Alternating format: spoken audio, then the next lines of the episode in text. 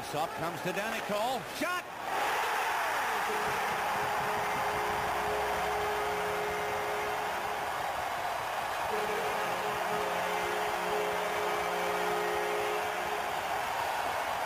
Well, these face-offs. Back to the blue line. A shot. And in. Hey, Devils fans, this is Ken Daneyko, and you're on Locked On Devils with Trey Matthews. Your Locked On Devils, your daily podcast on the New Jersey Devils, part of the Locked On Podcast Network. Your team every day. Hi, this is Bryce Salvador, and you're locked on Devils with Trey Matthews. scores! Oh, Steven stepped up, nailed it. Brodeur's got the puck. What a shot. Alrighty now, what is up, New Jersey? Welcome back to the Locked On Devils podcast here on Locked On Network. I'm your host, college hockey play-by-play announcer, Devils writer for Pucks and Pitchforks, and also part-time credential media member Trey Matthews. Joining me on today's special episode is a player who played his entire 20-year career with the Devils organization, holds the franchise record for most games played, and also penalty minutes, a three-time Stanley Cup champion, has his number retired at the Prudential Center, a member of the Ukrainian Sports Hall of Fame, and is also Bill Spaulding's color commentator on MSG. It's Mr. Devil himself, Ken Daneyko. Dano, I had one of your teammates, Bruce Driver, on this show back in February, and now it's great to have you on. How are you doing? The season will be here before we know it. Uh, I'm doing great, Trey. Good to be on with you. And yeah, you had the great Bruja, a longtime teammate and friend, and uh, uh, love the Bruja. He, he's what it was all about when we started, way back when, when we went through some of the lean years. But uh, good to be here. Well, let's get right into it. I know you're a busy man. I listened to your appearance on Spittin' Chicklets, and you shared a story in which you said that you would go around your house and school saying that you would one day reach the NHL. Growing up in Edmonton, Alberta, where did hockey begin for you? Well, I've told uh, many people, and I'm sure a lot of other players growing up in Canada will say the same, where uh, if you didn't have skates on coming out of your mother's womb, you really had nothing to do. Where I grew up, it was cold. There was a lot of outdoor rinks and ponds. And uh, right from an early age, I had a passion to play the game of hockey. It was my everything. Didn't matter how cold it was out there. My mother would have to get my dad or my brother to come drag me off the ice for dinner, even in freezing temperatures. I just, I just love to be on the ice and and the outdoor rinks uh, in my early years, seven, eight, nine years old.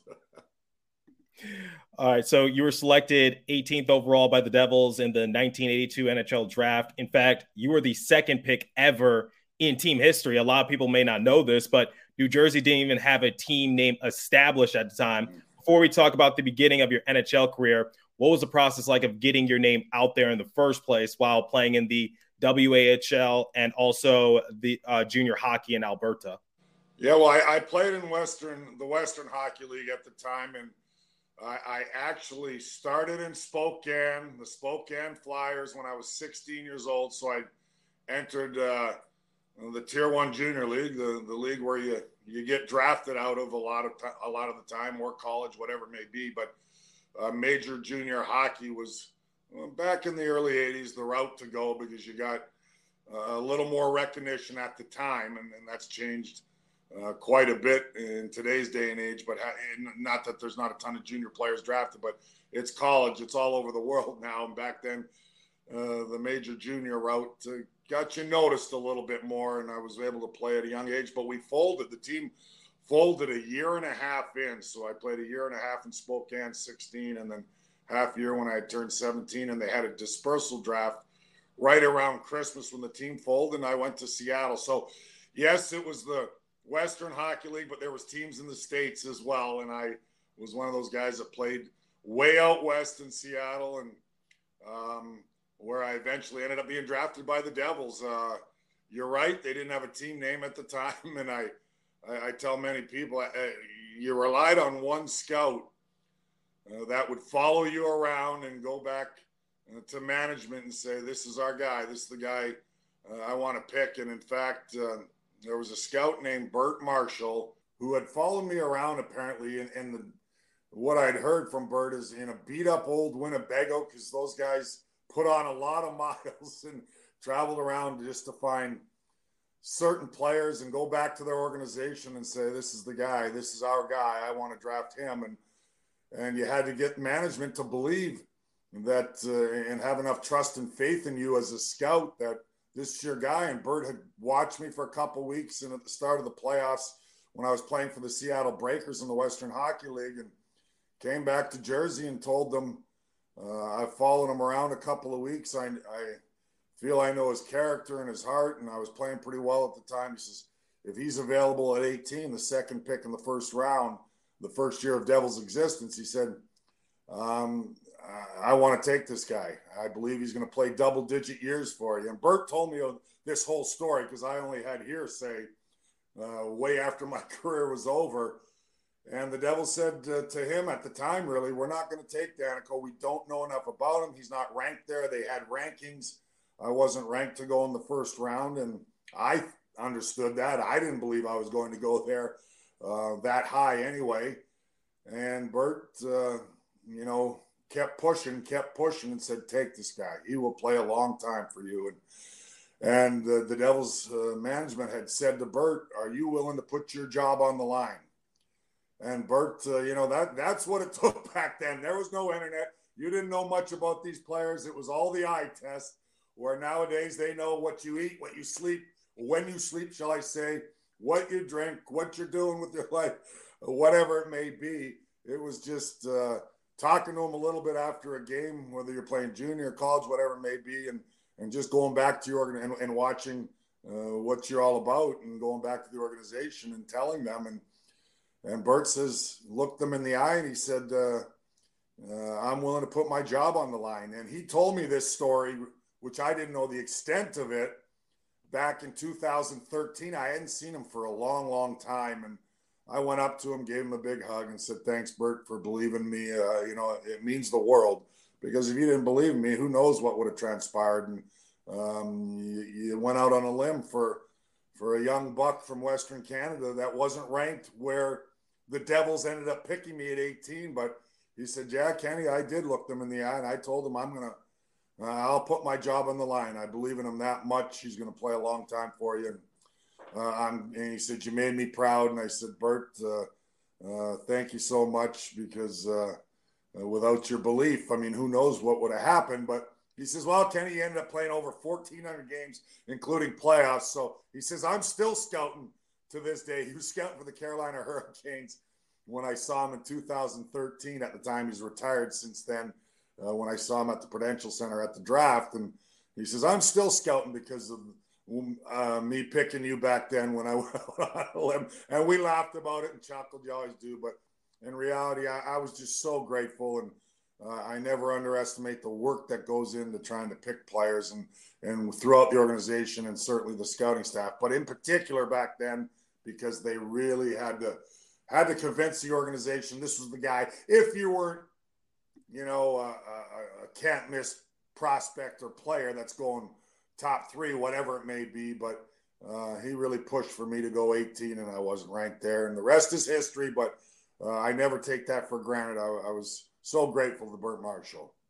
And 20 years later, resulted in three Stanley Cups. And now, once again, you're still with the organization as Bill Spaulding's uh, collar commentator. But I want to uh, talk about your game a little bit more because you one time described your, yourself as not the most skilled hockey player, but you still did your job in order to help the team win. So I'm curious, how did you learn to balance uh, out being an overly aggressive player, but at the same time not being a liability on the rink? Where'd you find that middle ground? Well, first off, eh, eh, I mean, everybody coming out of junior has, uh, you know, offensive ability as defenseman. I, I mean, I was no different. I was, which it, it's hard to believe when you you end up finding a role and if you even get the opportunity to make the National Hockey League and and play for a team. I mean, I was a 70 point guy my last year in juniors. Uh, yes, I had the physicality. That was a big part of it.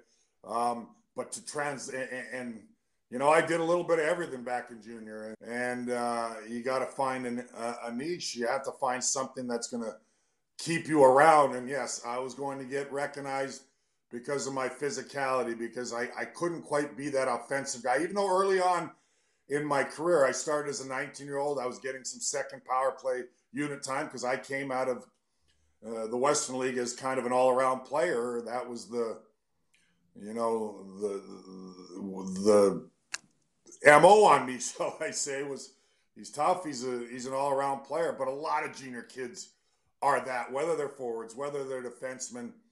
Um, but to go to the best league in the world, it's hard to do what you did in junior. And, and the biggest thing is to understand, uh, find something that's going to define you, that's going to give you a role. And and I was going to make a name for myself being a tough player, being physical, sticking up for teammates, being a real good penalty killer, good defensively.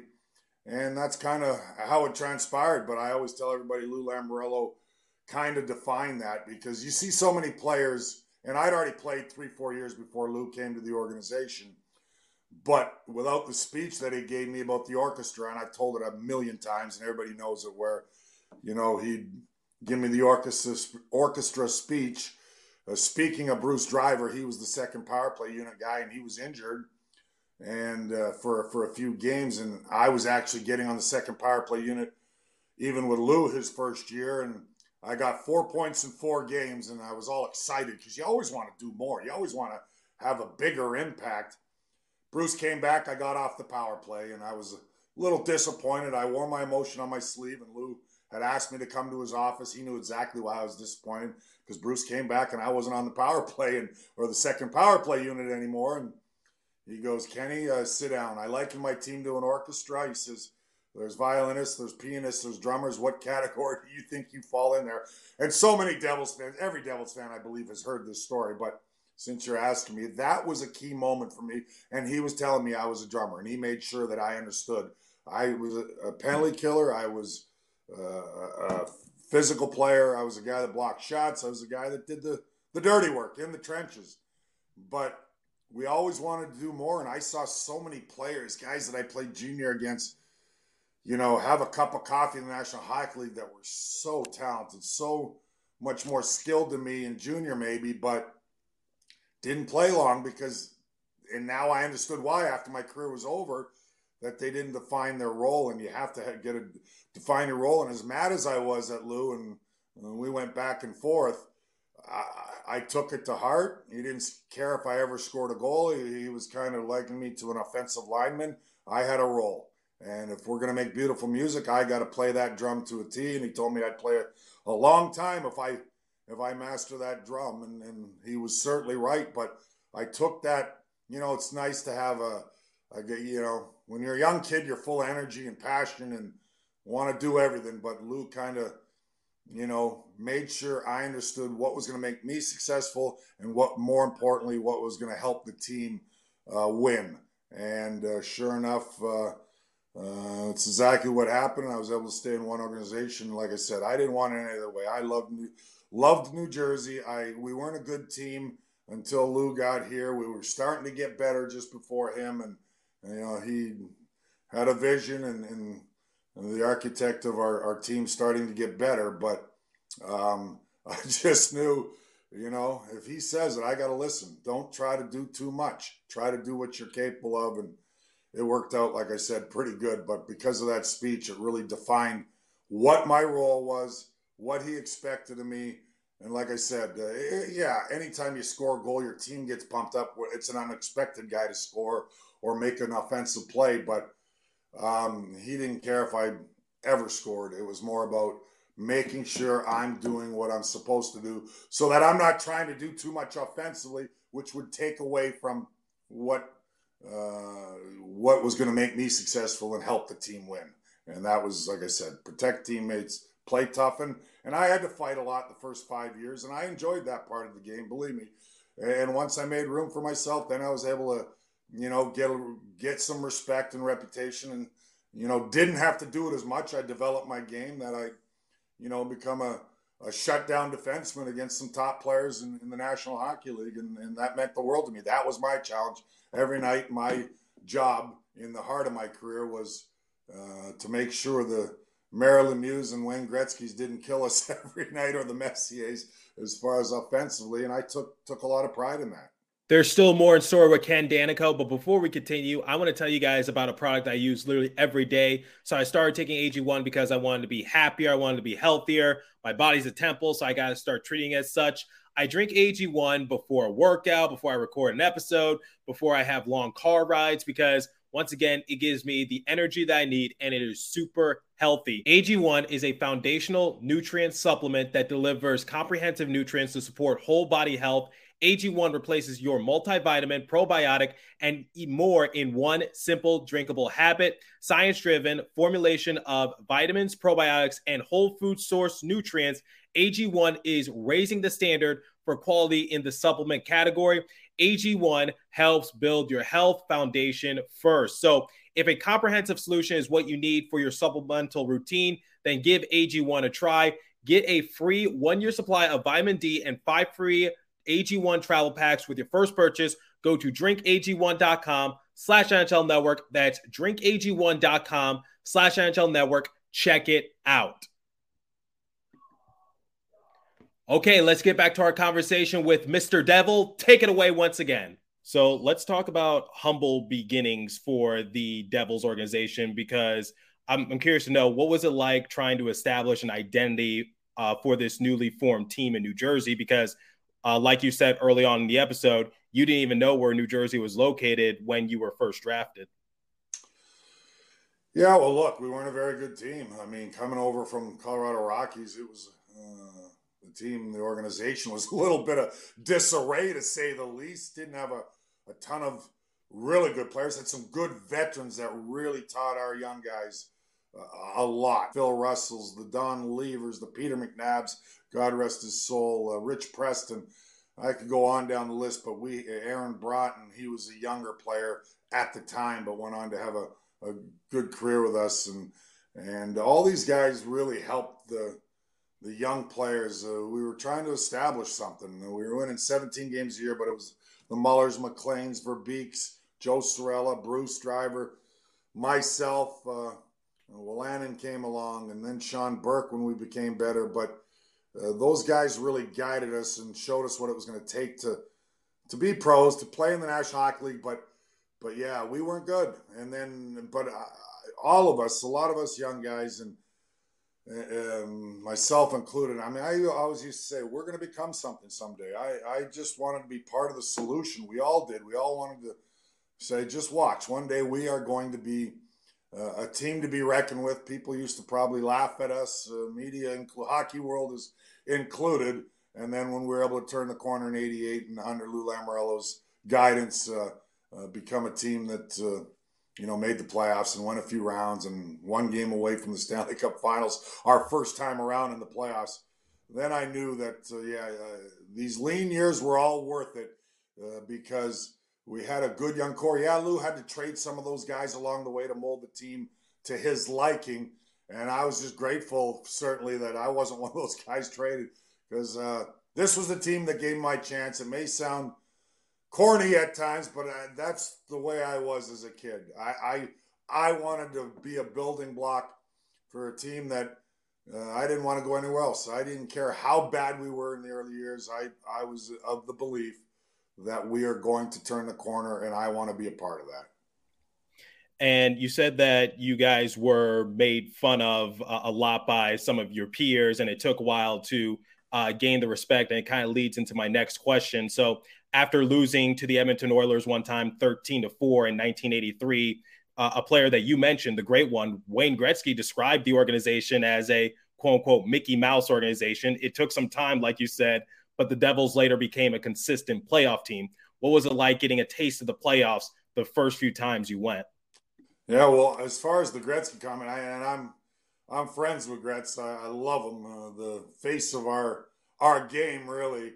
I mean, he was right at the time, and he felt bad for the, his friend and uh, buddy Ron Low, who he played with in Edmonton uh, that night. So I was out with a broken leg that night. So I joke we lost 13-4. If I was in, we would have only lost seven to four. That's my my would have knocked their, what, knock, uh, knocked their heads off or something like that. That's what I believe in my mind anyway. But yeah, I mean, I, I know people and fans weren't too happy about the comments from from Gretz at the time, but uh, yeah, we weren't good. That was the reality, and it motivated us. You hope, and, and that's what it does. And and then we became that team in '88 that we talked about the run, and and which was a defining moment for the organization. Missed the playoffs the following year, so it's it, that's how hard it is to win in this league.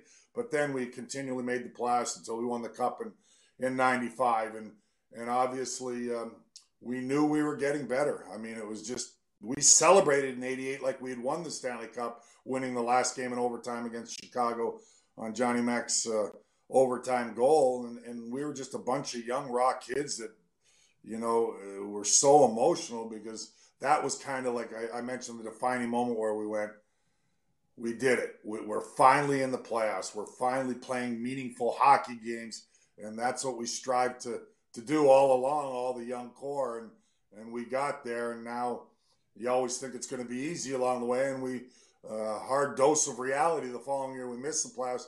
Uh, but sometimes you got to take a step, one step back to take two steps forward, and we did that and continually made the playoffs. Like I said, after missing in '89 and and to hoist that cup in '95 and to go through those tough times and um, it, it, was amazing. I mean, I thought we'd get there quicker, but it just shows you uh, how uh, how hard it is to to win the Stanley Cup, how hard it is just to make the playoffs. So there was nothing like it to watch the fans and, and really put hockey in New Jersey on the map. Uh, winning the ultimate prize, the Stanley Cup in '95, was nothing short of remarkable, and words can't describe it. So I actually spoke with uh, Bruce about the 1995 championship. Uh, you guys were heavy underdogs throughout the playoffs, but were able to prevail against the heavily favored Detroit Red Wings and win the first Stanley Cup in Devils history. What was the feeling like of being a part of the first ever Devils Stanley Cup roster? Well, yeah, like I said, uh, I, I, mean, even more gratifying for you know we had, took a picture in the Nets locker room. The, the New Jersey Nets at the time uh, played at the arena as well. Me, Bruce, and Johnny McLean, we'd all played double digit years with the organization. So we kind of snuck away and, and, took a picture with the cup, the three of us holding it over our head, just kind of uh, have our little moment because we'd been the longest tenured Devils at the time and uh, that had been through the thick and thin of things. And it just made it that much more gratifying to, to go through those those tough years. And that 95 team had so much character. So, you know, it really was an incredible feeling. That team was tough. That team was just a bunch of guys that worked hard, wanted it bad. Yeah, we were huge underdogs to the Red Wings, rightfully so. They were loaded with talent, but we weren't underdogs in our dressing room. It was just the outside noise. Uh, people forgot the year before we were second in the National Hockey League in points to the New York Rangers, who won the President's Trophy, and and um, and then we lost that epic seven game series in double overtime. So even though we didn't have it was a shortened season, we didn't have a particular great year. Kind of went into the playoffs, I, I think, as a fifth seed, but we we knew how to turn the switch on. We were just waiting for the playoffs because we had unfinished business because we felt we were going to win the cup in '94 as well if uh, if we would have uh, beaten the Rangers because we were the two best teams in '94. So '95 kind of felt we fell under the radar, which was maybe a good thing, and uh, people took us for granted. But we had the same core that uh, was hungry and, and, knew what it took and learned some lessons and experience. That's what experience means in the playoffs. Is uh, you got to go through tough losses sometimes before you climb the mountaintop. And we went through that incredible series, which was great series, even though we lost in '94. But that was our our learning curve, and then we won the next season. So it was amazing. So uh, the Devils were controversial because a lot of people were saying that you guys ran a trap defense and it made the games less exciting. However, Bruce told me that the word trap wasn't in your guys' dictionary. How would you respond to the naysayer stating that the trap defense made the game deteriorating? Oh, I've talked about it too much. It's um, it's ridiculous, really. I mean, you play to win. Jacques Lemaire played on the Flying Frenchman. It came from the Montreal Canadian system, how to defend, how to cut the ice in half. Um, and, and then I always go, yeah, we never heard the word trap. That was made by the by the media. Um, obviously, Jacques never mentioned trap. It was be responsible defensively, cut the ice in half, um, make sure before you pinch 100% that you're going to get the puck. So, and then counterattack. And um, Jacques played with the Montreal Canadiens, the great Canadian teams that were winning all these cups that had a ton of skill. Our team had a ton of skill. What people don't realize is we scored a ton of goals. We were always near the top of the league in goals for. We just so balanced out, but nobody mentions that. It was they think we played a defensive system that didn't score a lot. That was opposite. We, if you looked into after Lemaire had left, even and everybody talks about uh, the trap in the 90s, late 90s, early 2000s. 2000 when we won the Stanley Cup, we were second in the league in goals for. 2001 when we lost to Colorado, I believe we were number one in the National Hockey League. Nobody brings that up. Number one in the league during the regular season in goals for. So, like I said, they kept, you know, kept the narrative along the way, but it had changed. But yes, ask any team today. Defense wins championships, goaltending, good structure. Ask the Vegas Golden Knights. I mean, this year that hasn't changed. You got to be able to defend, um, and and we were great at it. So the only thing is, it took away from how balanced our four lines were. We had so many good players. Our fourth line, Randy McKay, Bobby Holik, Mike Peluso in '95. McKay had eight goals in the Stanley Cup playoffs. I don't know what Bobby had, but he had six or so in double digit points, and Peluso scored a couple of goals meaning and, and provided the toughness. So, like I said, we, we, did whatever it took to win. But I have all respect in the world for Jacques Lemaire, Larry Robinson, because these guys knew what they were doing. They had enough rings, didn't have enough fingers for the rings they put on their hands, and uh, they implemented a good structure. And you buy in, and but we did score a lot of goals. That's the only difference. I mean, I'll, I'll finish with this, and I'm kind of going on a little bit the Los Angeles Kings, when they beat the New Jersey Devils in 2012, were the lowest scoring team in the National Hockey League. I've never heard anything about defensive hockey back then when they won the cup. God bless them, they won it. Jonathan Quick was unbelievable, but they were near the bottom. I think I don't know if the exact lowest, but if you look up the stats, they were an eight seed who won because they could play defense. They played a good structured game and had great goaltending. And you know, you never hear about, oh, that's boring. They played too defensive. They were, like I said, near the bottom of the league goals for during the regular season. So, whatever your team is, whatever your team has, you have to play to an identity to win. Whether it's back 30 years ago, whether it's today. And yeah, today's Devils are fast, hungry, and exciting, but they still got to defend if they're going to win a Stanley Cup again one day. Absolutely, and I think the Carolina Hurricanes kind of showed them in, in, that regards in the uh, second round. But I'm going to put you on the spot. Which cup has the most meaning to you? Because in 1995, that was the first ever cup in franchise history. In 2000, you guys came back down three to one to the Flyers in the conference finals. Also, that was Patrik Elias's uh, first Stanley Cup. And then 2003, you had your storybook ending, which was uh, during the Stanley Cup. You were a healthy scratch for the most part, but then you were given the nod to start in game seven. You guys ended up winning, and that was your final year uh, of playing in the NHL. So uh, I know it's a little uh, difficult of a question, but I just wanted to ask you like, uh, when you look back at those three Stanley Cups, which one resonates with you the most? All five guys for in the Devils organization that were on those three Stanley Cups. Our core was Stevens and Niedermayer and Brodeur and Sergei Brylin and myself will get asked that question a ton. For me, uh, I, I, give the same answer. They all had a different meaning. They all meant uh, just as much. Winning was everything. That's all we cared about. That's all I cared about. That's all the core group and got, most of our teams cared about. We'd sacrifice whatever it took to win a Stanley Cup. That's uh, you know championships. That's what we believed in. Any good team, that's their mindset. I know it sounds sounds redundant, sounds simple, simplistic, but not everybody buys in, and you have to have more players that buy in uh, to to win the ultimate goal. So '95 I, I, was a dream come true. We came so close in '94, and your first cup. A lot of people say, "Well, that had to be the most exciting." It was a it was it was a great team. I loved that team and the guys um, because of the character on that club, but it was a whirlwind of a party. I, I, you know, everything you celebrate, you, you loved it. It's your first Stanley Cup. I loved it for the fans because you know we finally became something in New Jersey. That meant the world uh, to me, to the state, uh, and hockey grew because of it. More kids started to play for sure, and it really grew the game, which was important. But uh, uh you know, as far as the second one, I, I really absorbed it more. What it took, the sacrifice, uh, the hard work, the blood, sweat, and tears, uh, how you you play together as a team and teammates. All those things really sunk in winning the second time around. And look, a lot of players don't even win one, even that have had great careers or long careers. So to win it the second time uh, was pretty amazing. That team was remarkable, probably our most skilled team.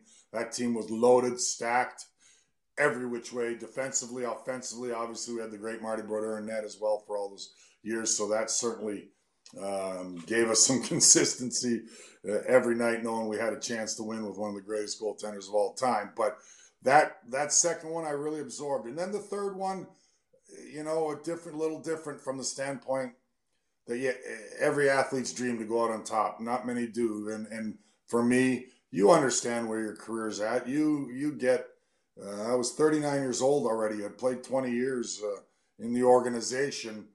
Um, you, your role's going to change. It, it, it's going to diminish. Young guys uh, come in and and uh, push for jobs and everything. So I knew I was getting near the end of my career. But as soon as we won the Stanley Cup and I got back in games, I mean, I played 13 games that year in the playoffs. That was plenty. I didn't even, um, you know, think I was going to get in that that last game, and I was so grateful I did. And the late Pat Burns had decided he wanted a little emotion in the game. Game seven's a coin toss, and he knew the fans would be fired up uh, because of my rapport with them over the years, and you know had surprised me and, and told me I'm I'm going to be playing Game Seven, and I was a little bit shocked, but uh, it was great because it was my last game, and so all of them, like I said, Trey had a different different feel, different meaning, but uh, I knew my career was over then. I was going, can't get any better than this.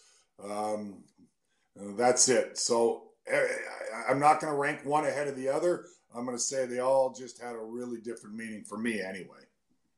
Well, how meaningful was it to see your number hung at the Prudential Center next to some of your notable teammates like Martin Brodeur, who's arguably uh, one of the greatest goalies to ever play the game, Scott Stevens, who was also a, a game changer.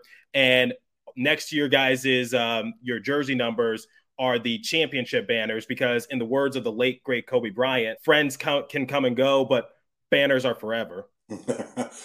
yeah, I mean the old saying they'll, they'll, never take that away from you. You're a champion, and and you accomplished it. It's all about team, and and I'm fortunate to have some great great teammates uh, along the way. And, and I under, like I said, we talked at the start of this. I understood my role. I mean, we had Hall of Famer and, and what I was going to do or try to do to help our team win in any capacity. And, and then we had the Hall of Famers. I, I mentioned Marty. I mean, yeah, when you have a goaltender, you know who's going to be in your net for for all those years and not worry about, uh, uh, you know, him stopping the puck. He was always going to make the big save at the right time and um, then you have Stevens and Niedermayer, you know, first ballot Hall of Famers. I mean, that was our core. And, and obviously, Sergei Brylin, who was a three time Cup champion. But, and, and, you mentioned the number being retired. Look, to me, the, the three banners uh, of winning Stanley Cup championships, those are the most important to me. That's that's all that matters to me. I love to win. I hated to lose. That's it. That's the bottom line. But it shows me. Look, loyalty, integrity shows players coming into the organization that you you work hard, you give your heart and soul to a team, to an organization. Good things can be bestowed upon you. And for me to get my jersey retired uh, right after Scott Stevens in 2006, the first two to go up, and mine was I think four or five weeks after, words, I mean, was an honor because at times it's not always just about numbers being retired. I'll always say this is not about just how skilled you are. It's about what you bring to the organization, what you bring to the fans, the dedication. And, and I, I know that I'm realistic where, where I was at. And yeah, I played a lot of hockey for the New Jersey Devils, uh, all those games and a long career.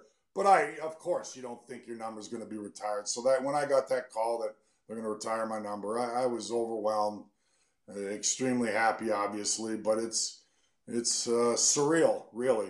But like I said, nothing's nothing can outdo the three Stanley Cup banners and three Stanley Cup championships. That's what it was all about to me. But I'm honored, I'm humbled, no question about it, to be up to next to these greats, uh, the Brodeurs, the Stevens, the Eliases, who just uh, uh, Niedermayer, who's one of my faves, if not my favorite, just so gifted. It's kind of pretty surreal, like I said, because those guys, um, all Hall of Famers, and I hope Patrik is one day. Yeah, we're we're uh, keeping our fingers crossed for Elias to one day be elected to the Hall of Fame. Okay, last few questions, and I had some of my fans uh, reach out, and uh, someone wants to know what is your favorite band of all time? Favorite band? Yes. Oh wow, I'm an '80s guy, so it's hard to pick one. But Journey, love Journey, and the heyday. They're right there. U2 in the 80s, I used to love. I like a variety of music. I used to joke because, you know, uh, on the way to games at times, I would listen to the Bee Gees to get me fired up, like Staying Alive, Staying Alive, that song. And I didn't tell people after my career, I did. I, I, am going, I didn't want to wreck my rough and tumble reputation, but it used to get me fired up, but they were so good, beautiful voices and everything. And now that my son graduated the Berklee College of Music, uh, and he's a singer. Uh, I know a little more about it, but but for me, uh, big '80s guy, and those just to name a few uh, were some of the bands I liked. I could go on, Foreigner, uh, Styx, you name it. Those are the bands I liked way back then, and, and I like everything now. I, I like a variety of music or certain songs. Did you guys ever like request to like the uh, production staff to play this song during warm-ups or play this song at, at, this certain aspect of the game? Like did you guys really care about like uh, the, the music that was blaring out as you guys were playing? Well i didn't. I didn't really uh, pay attention to that. I mean obviously some guys did and I'm, maybe some players had mentioned but lou ran a tight ship so i'm sure he was the guy that picked uh, lou lamoriello that is picked the the team that picked the music that was on the ice during warmups. In the dressing room, you always had certain guys that were in control of the music. Uh, all I know is uh, when they put Bobby Holik in, in control, I think one time in the 90s, uh, it was taken out of his hands pretty quick because guys didn't like his choice of music. Um, that's all I remember. But in the room, yeah, you, you wanted music to get you pumped up. Like you would have thought, thought a, a mild mannered guy like Scott Niedermayer, who was you know, just a class act and such a such a gentleman. Besides being an all world player, he loved heavy metal. That's what got him going. He wanted heavy metal in the dressing room. So everybody uh, to each their own, but usually somebody took over. That wasn't me in the dressing room. Whatever music they played, I was so zoned in and crazy before games that uh, whatever they played, they played. All right. Uh, what do you think the next step for a defenseman like Kevin Bahl is this uh, upcoming season after losing someone like Ryan Graves? Someone wants to know like what's next for somebody like uh, Kevin Bahl, maybe Luke Hughes, uh, Simon Nemec when that time comes. Just from you as the former player, as a defenseman, asking you as a analyst now. I say about any young defenseman, any young player, it doesn't matter the position you play, is consistency can you do it eight out of 10 games? Can you be have eight real good games out of 10? You're not going to be perfect. Everybody makes mistakes. That's part of the game. Uh, I mean, I know we, we were so emotional, including myself, watching the games, calling the games. I'm so passionate about it, and the fans. We get on players for having a tough night. Man, uh, thank God there wasn't social media in my day because I had a lot of tough nights. But you just try to uh, shake that off. And, and that's the hardest thing to do, I think, for tough defensemen. Don't let it don't let it um, snowball and, and have a bad week or a month. You know, you have a bad night, shake it off, put it in the rearview mirror, and, and get right back to being solid. So it's consistency. He's big. They're going to need his physicality. He showed that um, in in the playoffs against the Rangers, where I thought he played a physical, robust style and just be a good, solid defenseman. More penalty killing time he's going to get with Severson certainly, or, or Graves uh, certainly gone, as well as Damon Severson. That's part of it. That's in a cap world. You just can't keep everybody, and uh, the young guys have to get an opportunity. You can't just set your lineup with all veterans. That's what makes your organization better. The Devils are one of the better um, prospects in the national prospect groups in the National Hockey League. We know that. Luke Hughes, I think, can have an impact right away. And uh, the few games in the playoffs look no further than Game Five, the tough overtime loss where he played 25 minutes and man, he looked good. So I, I, think he can be a real impact, different type of defenseman. The way the game's gone, you need puck moves. You need a guy that can skate like him. You know, he reminds me uh, in the mold of a Scott Niedermayer. I don't like to put comparisons or projections on players, but the game he skates effortless, and, and it's just beautiful to watch. Uh, I've gone with the times. I love that uh, watching Luke Hughes play, and obviously pretty good pedigree with his brother Quinn, and and we all know what Jack Hughes did last year and what uh, our superstar of, of the team is capable of, and he's going to continue to grow. Um, but and Nemec, you know, he's going to have to earn his spot. He played terrific in Utica last year, in particular the second half of the year. He's going to be a good two-way defenseman, the number two overall pick. So I hope he can crack the lineup. Are they going to go through growing pains of clo- Of course, they're kids, they're young, but I expect a lot from Kevin Bahl this year. I expect the consistency, the physicality with regularity, just be a good, solid defenseman. He's six six. He's got a great reach. He's tough to get around. Um, just be a solid, a solid guy in your zone and and uh, bring that to physicality. Uh, I, I, think uh, we're going to see a lot from him this year, and he's excited about it because he's going to get a little more opportunity with some of the veterans moving on, like Graves, like Severson, and like I said, they were they did a terrific job here in New Jersey, but you just can't keep everybody in today's uh, salary cap world. All right, last couple of questions. Other than the Stanley Cup, what was your favorite memory as a player?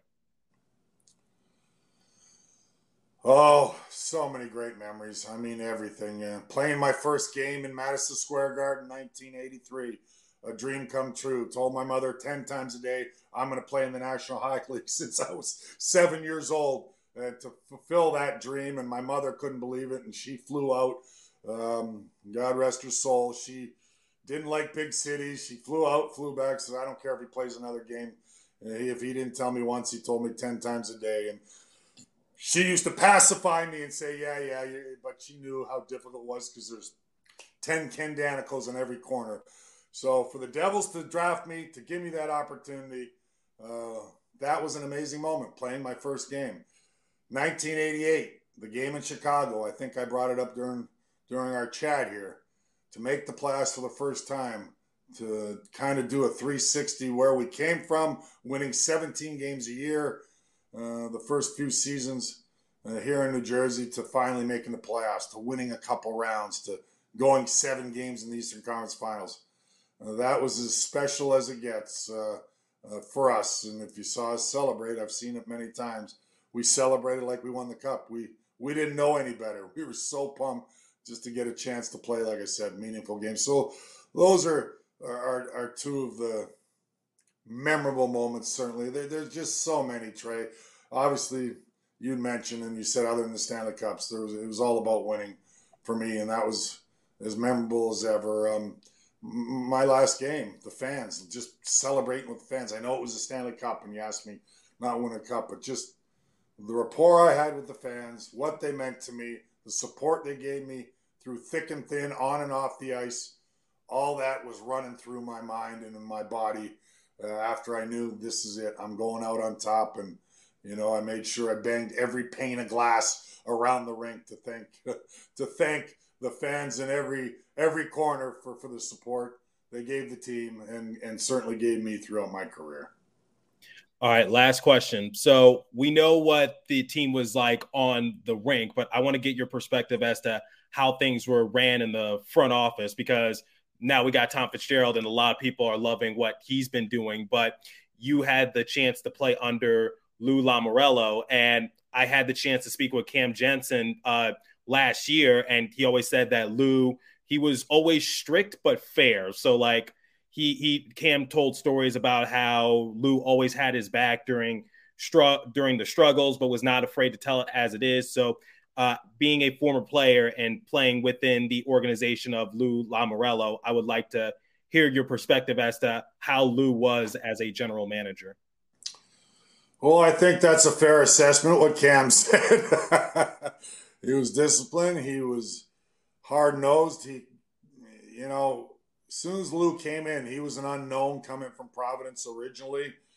But certain people have leadership.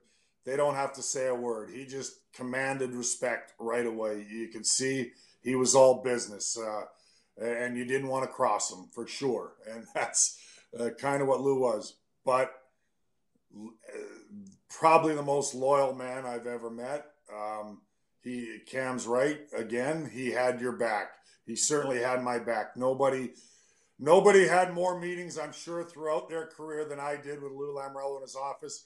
Good, bad, and indifferent, because everybody knows I wore my emotion on my sleeve. I was a little bit of a wild child on on and off the ice. That was me. I was go go go. The switch was never turned off. And Lou was tough on me, rightfully so. He had to be sometimes. But uh, again, he was all about winning. He wanted to get the best out of you. Uh, yes, he was disciplined, but I will tell you, um, people think that if you did something wrong or off the cuffs, no. If he believed you were a big part of this team in winning, he would put up with. That's what I loved because he probably shouldn't have for a lot of t- a lot of the times. He with me anyway. He put up with uh, and, and, would guide you through the difficult times, uh, whatever it may be because if he believed in you and was loyal, and he certainly believed in me and, and always had my back. Um, but uh, uh, you know, big reason why we won three Stanley Cup championships was Lou Lamoriello because he knew what it took to win. He commanded respect. He he had rules. Uh, we didn't always agree with them, but they, uh, you know, he had his way and it worked. Right? I mean, you win. That's what it's all about.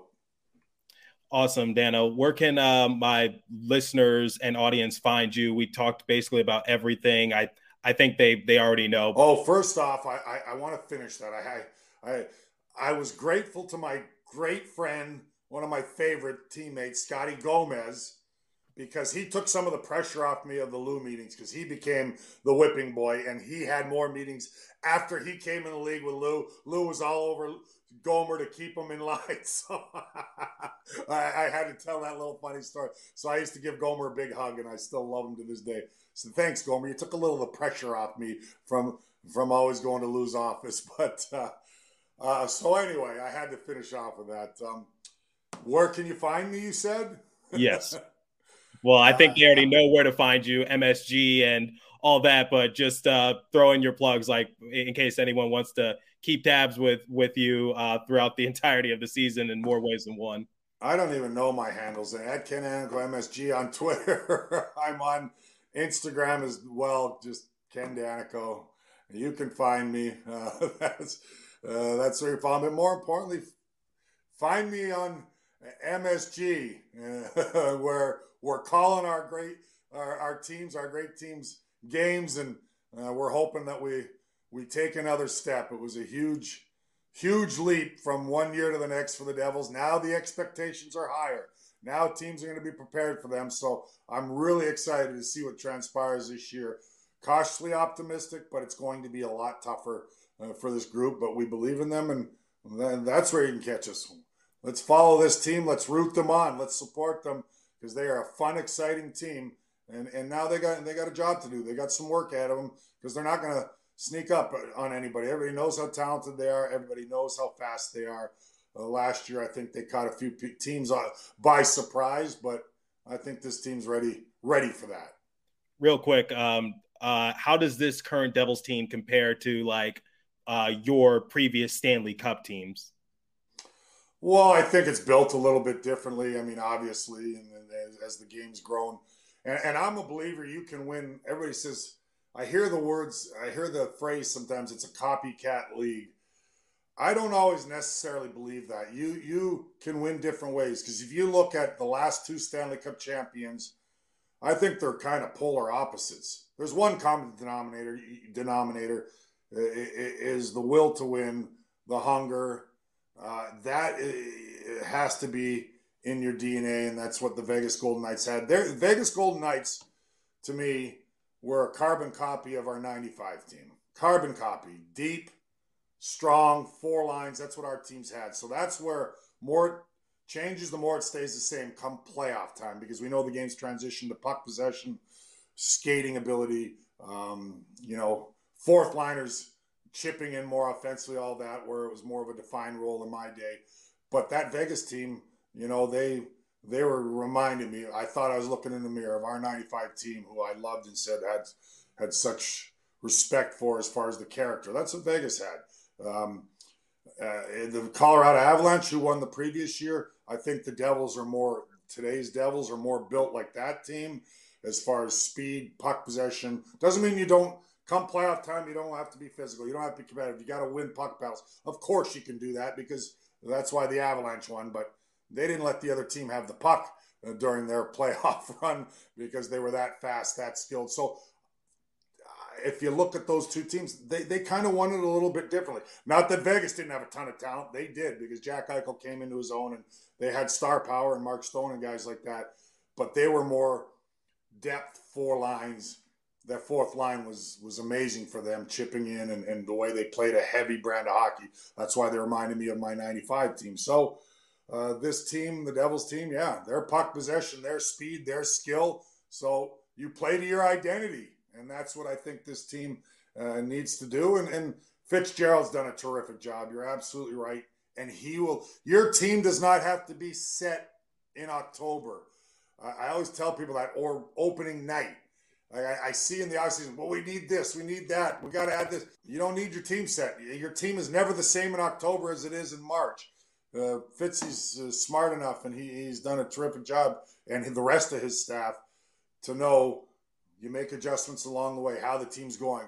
What even if you're going well and you're a playoff team, but what do you need to go four grueling rounds and win it all? Maybe need to add a piece. So those are the things along the way. Have all the faith and trust in the world with Fitzy. Uh, he'll figure out during the season. But everything doesn't have to be said at the start because by March, your team's usually has three or four different players, whether because of injury, whether because of uh, you needed a little little different element to your team. And and like I said, the management for the Devils, uh, you know, have done exactly what they said. They wanted the core group to be 21 to 26, lock them up long term. Fitzy has accomplished that. He's added veteran guys like the Palats last year, the Toffoli's, the Haulas, guys that are, have been in the playoffs, have won championships, uh, certainly with Palat and that can really lend that experience to these young guys as they grow. The Hughes, Hischers, Bratts, Mercers, you name it, Luke Hughes, all these young kids that, you know, want to accomplish something together. And, and they're going to learn along the way through these veteran guys. So can't say enough. I kind of rambled on there, but I, you know, Fitzy's done a really good job. And I get to talk to him a lot. And I love his philosophy. And in today's game, you need a little bit of everything, uh, not just yes, the speed and skill, but just a combination of it all because you still got to pull back. Fitzy played a long time in the National Hockey League during my era, uh, and what it takes to win it all. And that's the next step, next goal for this Devils group. Well, thanks for taking the time, Dano, to join me and and give some tremendous insight, backstories, you name it. And we're looking forward to listening to you on air on MSG alongside with Bill Spaulding. Thanks for having me, Trey. Yeah, looking forward to October like like the rest of the Devils fans. And yeah, I can't wait for the second year with Bill. He's been such a good luck charm in year one. What a a, a leap uh, from wins and points and where they finished in the standings. So, you know, Bill thinks he's the good luck charm, and maybe he is. Timely or untimely coincidences. Thank, yeah. thank you, Dano. Take it easy.